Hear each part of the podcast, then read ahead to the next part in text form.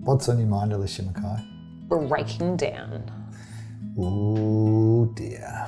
Like, really breaking We've down. I only got six minutes. The clock's just started. So I've been thinking a lot lately about breaking down. Also, had a breakdown. So that also put it on my mind. That would do it. Personal experience is always oh, useful. She's been a big few months, Diggs. Yeah, tell like, us about it. It's been a big few months. So where are you at with all this? Wow, I mean, I think you can trust the opinion of someone who's only recently come out of being broken down only so far. So who knows? Okay. Uh, but I think a reflection that I've been having about what it takes to like really properly have a good breakdown is that I don't think we let ourselves do it. And I know that oh, no. I certainly haven't.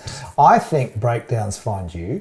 I think Ooh. They sneak up from behind and they give you a nudge and they say, hey, good luck. And then you're in it. And then I don't think it's something that you kind of can just go, oh, yeah, I think I'll have a breakdown. Oh, yeah, I'm ready to break down now. Hang on, no, I'll do it next weekend.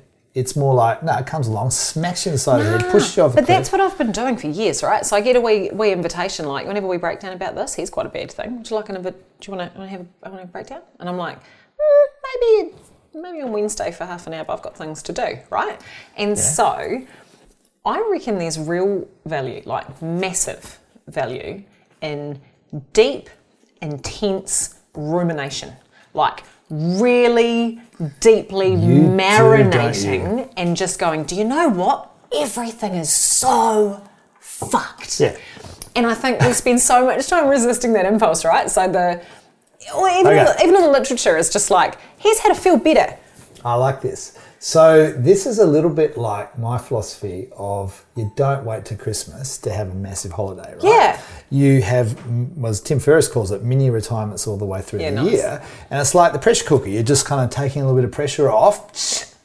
So do that in a massive rumination once a quarter or something, right? Go no, and have your breakdown. No, no. You're still trying to productivity hack it. You're still trying to be like, if you have just enough of a breakdown, then you'll be fine by the end of the year. Then you won't have a massive one. No, do you know what? Sometimes the only way to really realise and transform and experience the full benefit of whatever you've just had land in your lap is to actually really deeply sit in it and feel it and not try to rapid cycle your way to a different state and to not try to get the learning and move on and be a growth mindset totally now.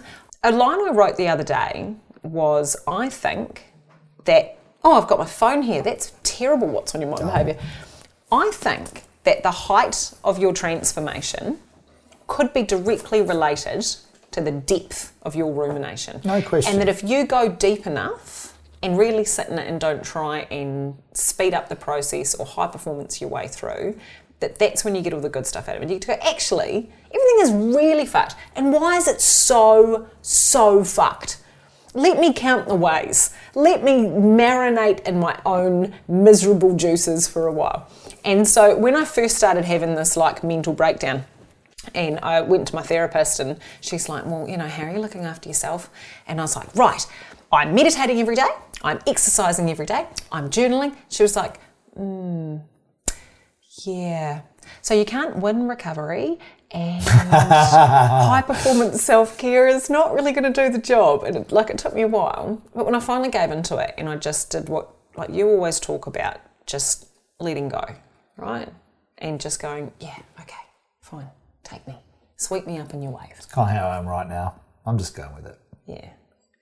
And what I don't think is helpful is when you talk to other people and they try to make you feel better.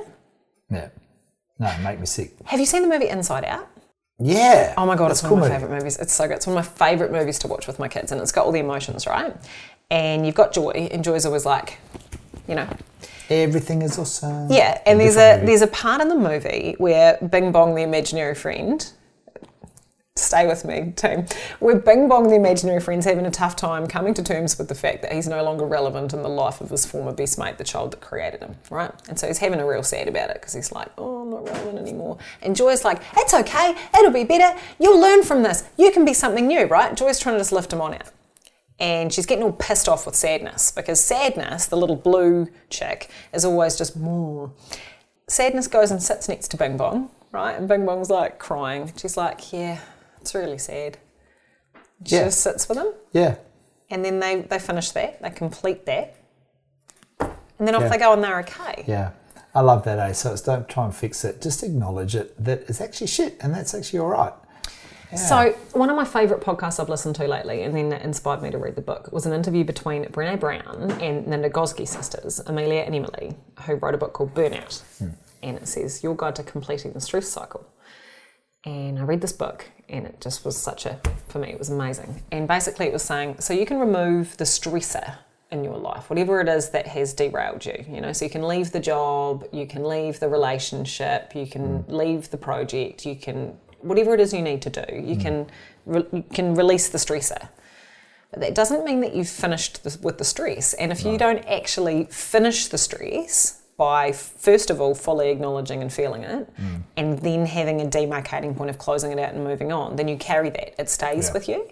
Yeah. And that was so powerful. And so so I've got a couple of things to say about that. One is the remove the stress is the outer work, right? Mm-hmm. Break mm-hmm. up the relationship, whatever it is.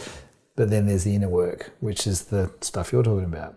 And the second thing I've got to say about that is that there's this guy called Frederick Hudson who, I think he's dead now, but he, he has this life cycle model, and he talks about there's stages of life and they're all okay and they're all important, and it goes like a cycle. So top left is go for it, which is all about goals and fire and charging. Oh, I like it, it there. Yeah. I love it yeah, there. Yeah, we love it there, right? And that's what our culture says is good. Yeah. And you go across here, you kind of get this plateau, and after a little bit of while, you Don't get into like the doldrums. So you're doing what you're doing over here, but the doldrums is like, I'm not getting the same payoff. Oh. I'm kind of not, not getting so... The cynicism. Yeah, so it's just like, oh, this is tiring, but I'm going to work harder because it'll probably come back, right? Uh, I'll try, I'll try really hard.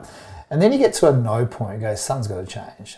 Then you can go across to here again, which is like change something externally. Like change your job, change yeah. your partner, change your car, change your country, whatever it might be. And off we go again. But unless you're kind of going down here to this bottom bit, down here is cocooning, which is what you've been talking about the whole time along. Yeah. Like the old caterpillar, it's like, ah, oh, don't know what I'm doing, don't know which way's forward, which way's back. I'm marinating in my juices, caterpillar juices, yeah. can't see anything.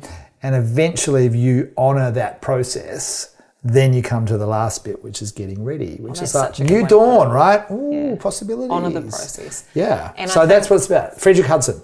And, really and, and that's really hard because if you do, if you genuinely honour the process, and if you do turn to mush and marinate in your caterpillar juices and fall to bits, you don't see the light for a while. Yeah. So it's not like you're in it going, this will all be worth it.